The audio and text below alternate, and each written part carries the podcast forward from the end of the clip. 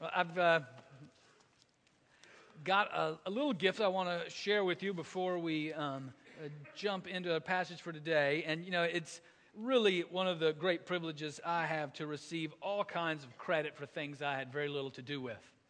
And, uh, and it's just a great uh, benefit of the job. And every once in a while, the opportunity comes to share that um, with you.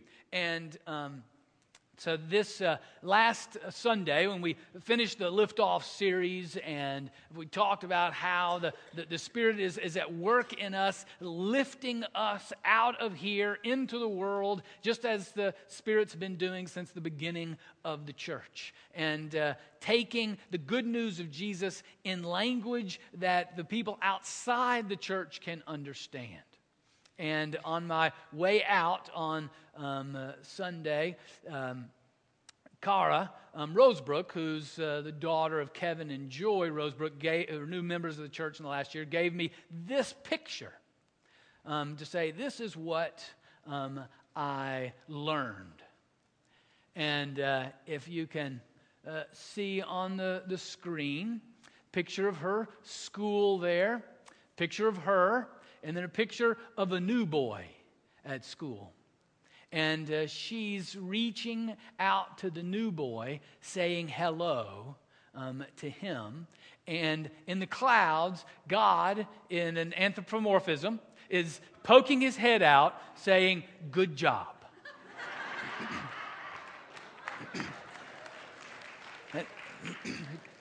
when uh, um, I, I told Cara she made my year. You know, I'm, I, I, I'm, the rest is icing now to see how the Spirit was at work in here. Now, don't worry, you'll, you'll probably see this again. I'll milk this baby for a while.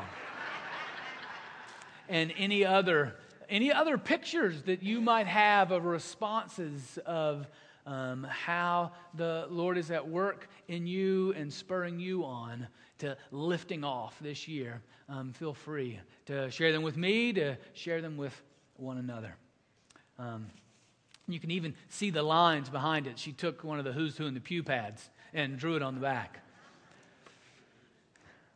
Well, today we uh, move into a, a new, new series about knowing God's plan. You know, knowing uh, that age old question that we regularly have of knowing God's will. How do I know God's will for me? I mean, individually, we regularly want to know God's will, especially when it comes to major decisions in our lives, right? You know, when it's uh, time to uh, figure out what school we want to go to. Um, when it's time to figure out what, what job, what, what career, uh, about getting married, about who we marry, where we're going to live, you know, those kind of big decisions. And we, we often will say, Well, God, show us your plans. You know, we just, we just want to know what you want us to do. As a church, we're in the same spots, in a, a discernment process about our denominational affiliation. Which one, which, which denominational affiliation best helps us, God, fulfill your mission for us? And we're calling it a discernment process because that's a little different than strategic decision making.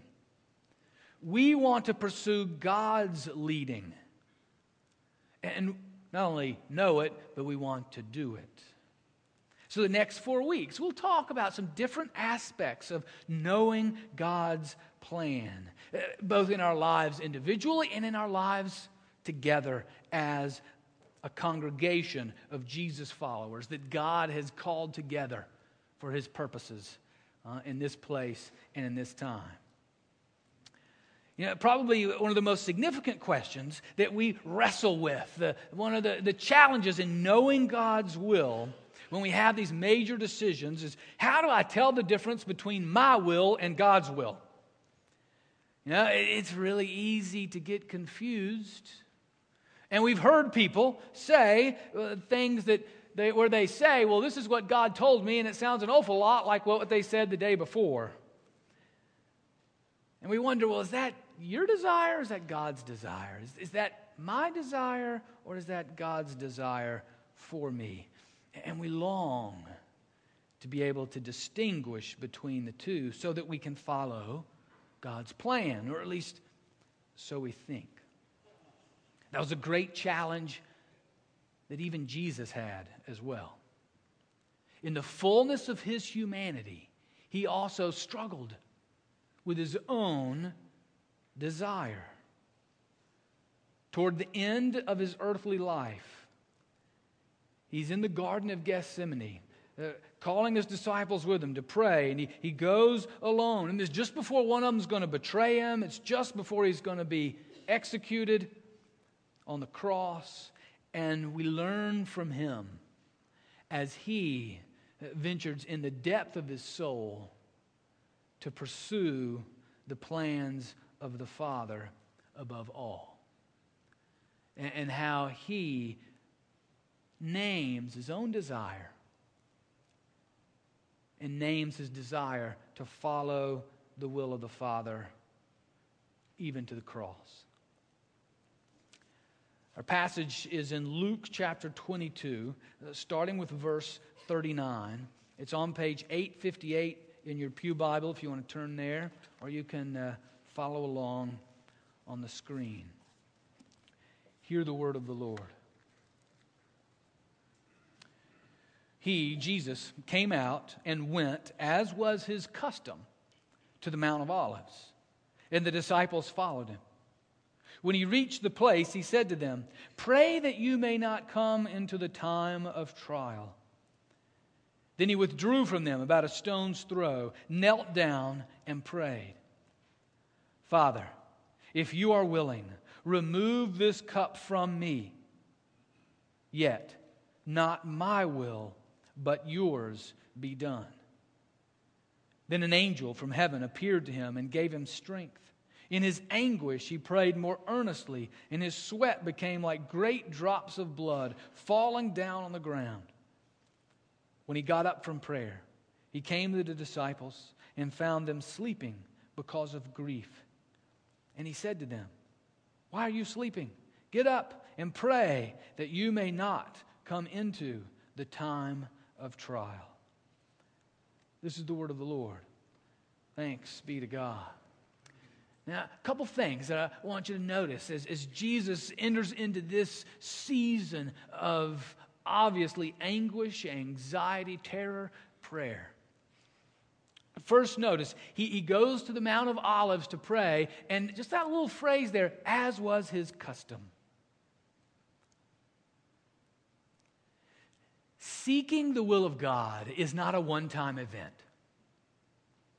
Seeking the will of God is not treating God as a consultant in our difficult decisions. That's, that's not the heart of what we're about when we're saying, well, how do we know God's plan? We, we don't want to treat God as a celestial psychic. Well, when we get in trouble, when we're not sure what tomorrow will bring, well, then we call in the heavy hitters.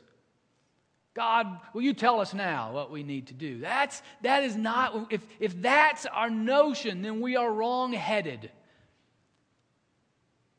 We are, we are using God instead of submitting to Him. If that's where we are. And that's not the way, that's not where God was, not where Jesus was. It was His custom. The very purpose of His life was to live out perfectly the ways of the Father. It, was the direction of His life for, for his heart, and the fullness of Jesus' humanity, for his heart to be fully aligned with the Father's heart so that their desires, their longings were the same. And I propose to you that is our purpose as well. Not that, that we come to know what God would want for us, but that our very soul would be in alignment with the very heart of God. So that even our desires would be in alignment with God's desire. We seek and believe in the power of the Holy Spirit to bring that kind of transformation into me and you, into us.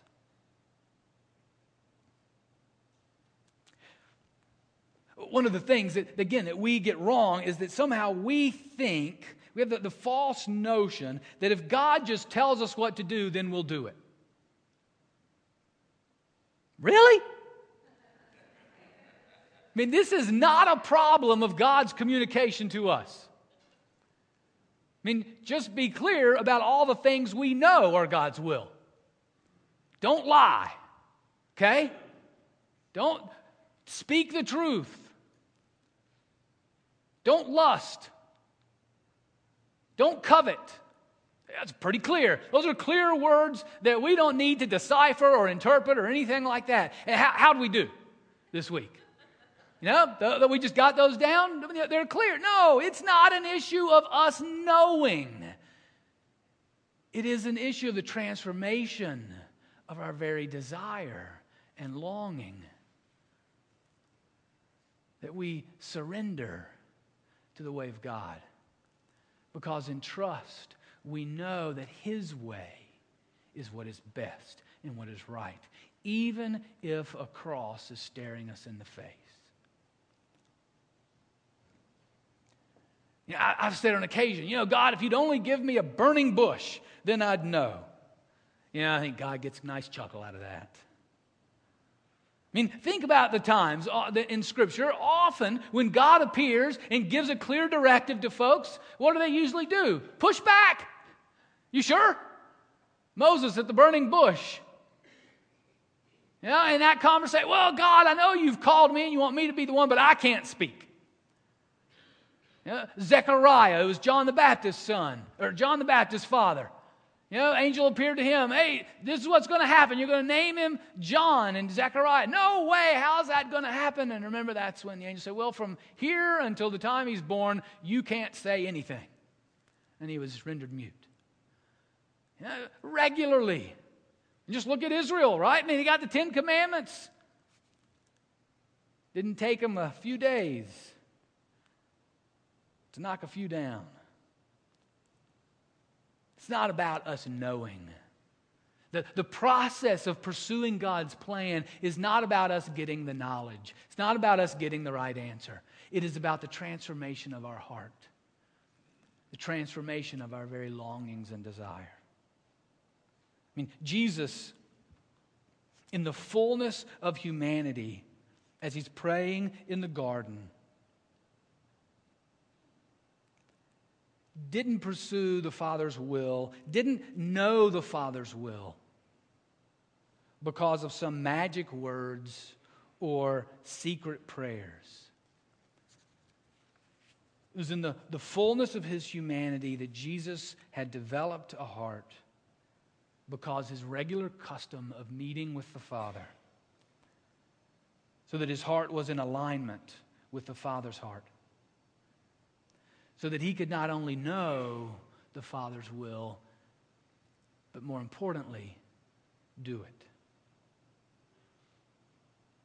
I believe that it is in anxious situations like major life decisions and church discernment that bring all kinds of anxiety, that bring all kinds of uncertainty, which the Spirit can use to push us to our knees, to seek the Father's hand and leading. And in those times, better form us to hear and pursue the Father's will with greater energy and with a, a more tenderized heart.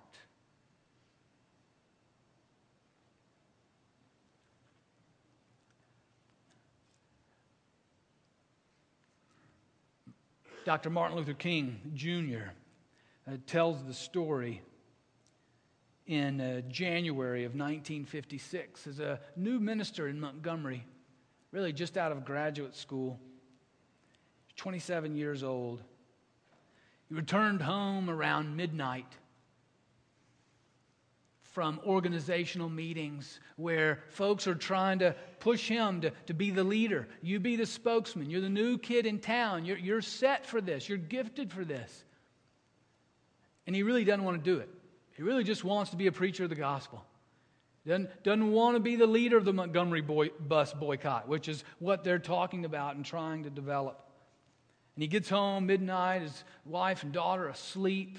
He sits at the kitchen table, the phone rings, and he answers, and it's an anonymous threat to him, to his family, to his home.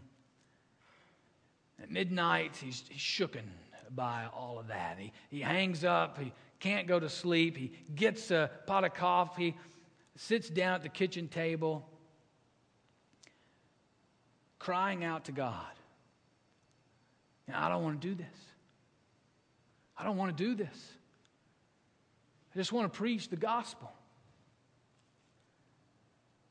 And he said at that kitchen table, he heard.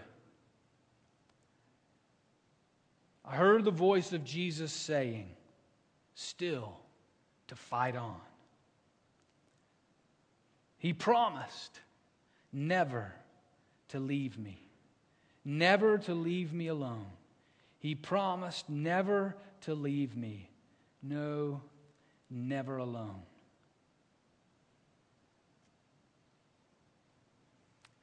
And that experience, when his heart and soul were tenderized by the anxiety of the moment,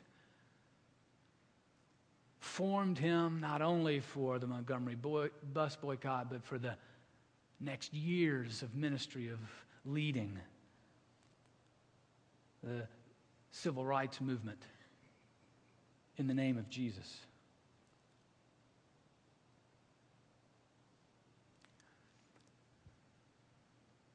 We see in Jesus this, this struggle, this anxiety, sweating drops of blood. We see in him in this time the fullness of his humanity, and we can recognize, along with Dr. King and others, our own struggle. We, recognize the battle between our own desires, our own plans, and God's desires and God's plans. And Jesus models for us how to walk into those decisions, into that anxiety, into that even terror by naming his desire and setting it aside. It's what uh, church fathers and mothers have called a holy indifference. A holy indifference where they name, like Jesus did, he named his own desire. If you can take this cup from me, I do not want to suffer. If you can take this from me, then do it. He named it. In our decisions that are before us individually and as a church, go ahead, name it. What do I want to see happen? Name it and then set it aside. But not my will, your will be done. in the decisions that are before you and the decisions uh, that we are as a church. We, don't, we, we want blatant honesty with ourselves and with God. N- name what our longings and desires are, and then set them aside and say, but above all, we want your will because your will is what is good and right and perfect. And that's exactly what Jesus did in that moment a space of holy indifference. And it's in those places, in that longing, that the Spirit continues to form us so that our desires become more in alignment with the Father's will. So that it doesn't become just a resignation, but a longing, a desiring for God's will above all else. Uh, the main point that we, we, we get from, from this event in Jesus' life is that our longing for God's will is not so important that we need to hear God's answer. But in our longing for God's will, we receive God's power so that our heart is transformed so that we fall in alignment with God's plan. It's not just so we can make a right decision, but so that He can form our heart to be more right with Him. I mean, Jesus here had two competing desires, just like we do one to avoid pain, to pursue comfort, and to pursue pleasure, and the other to obey the Father to participate in the Father's plan of rescue for the world. Now, both these desires belong to Jesus, and he names them. And it's not that one's bad or one's good. I mean, the, the choice to avoid pain is a good thing. And don't forget that pleasure is the creation of God. So it's not wrong to pursue pleasure. It is wrong to pursue pleasure or avoid pain when it causes us to transgress the very desire and plan of God. So I also want to correct the notion that some of us can have that if, well, if I want it, then it must be bad. You know, that, that's not the way either. Uh, I, I, struggle with that some. Figure, well, if, if I want it, then that's not what God's going to give me. And that's really the opposite of what the psalmist says. Psalm 37 where he says, Take, Psalm 37 4, take delight in the Lord, and he will give you the desires of your heart. But you get the order there. You see what Jesus was doing at the garden? He was hearing this psalm and he was living it out. He was putting his desire second to taking delight in the Father. Take delight in the Lord, and he will give you the desires of your heart. Take delight in the Lord, and He will form the very desires of your heart to be in alignment with His.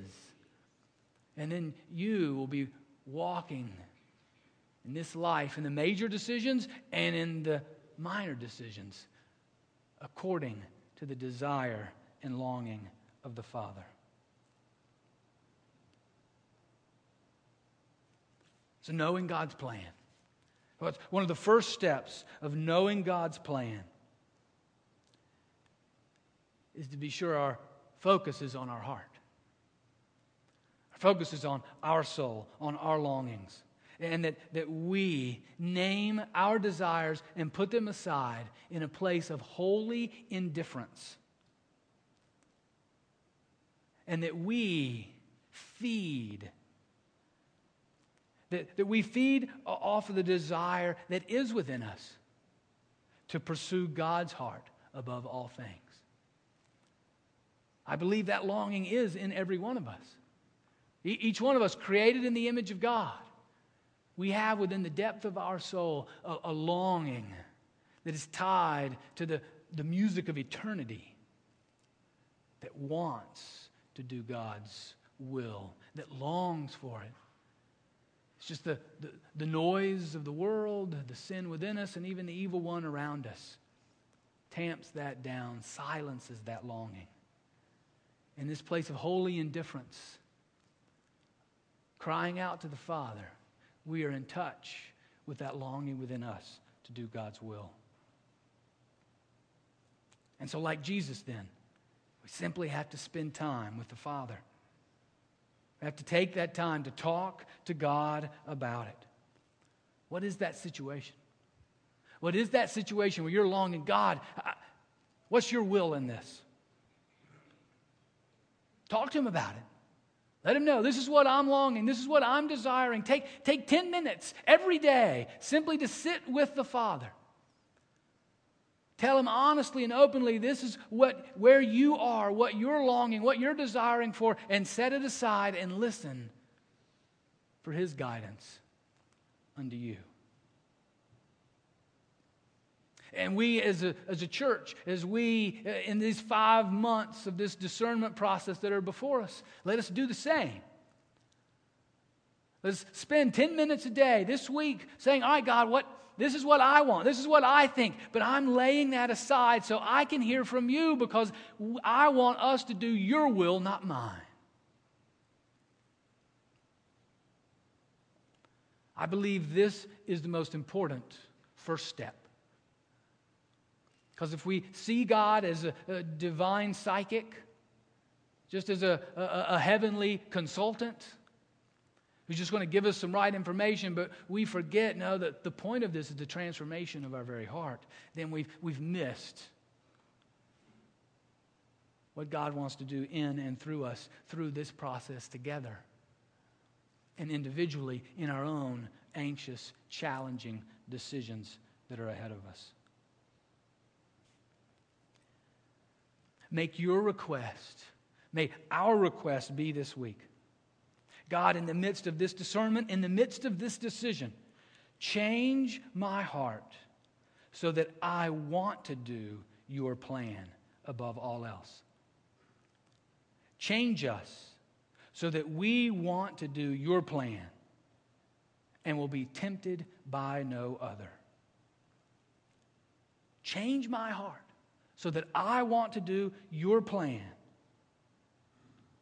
and change us so that we want to do your plan and will be tempted by no other. Amen.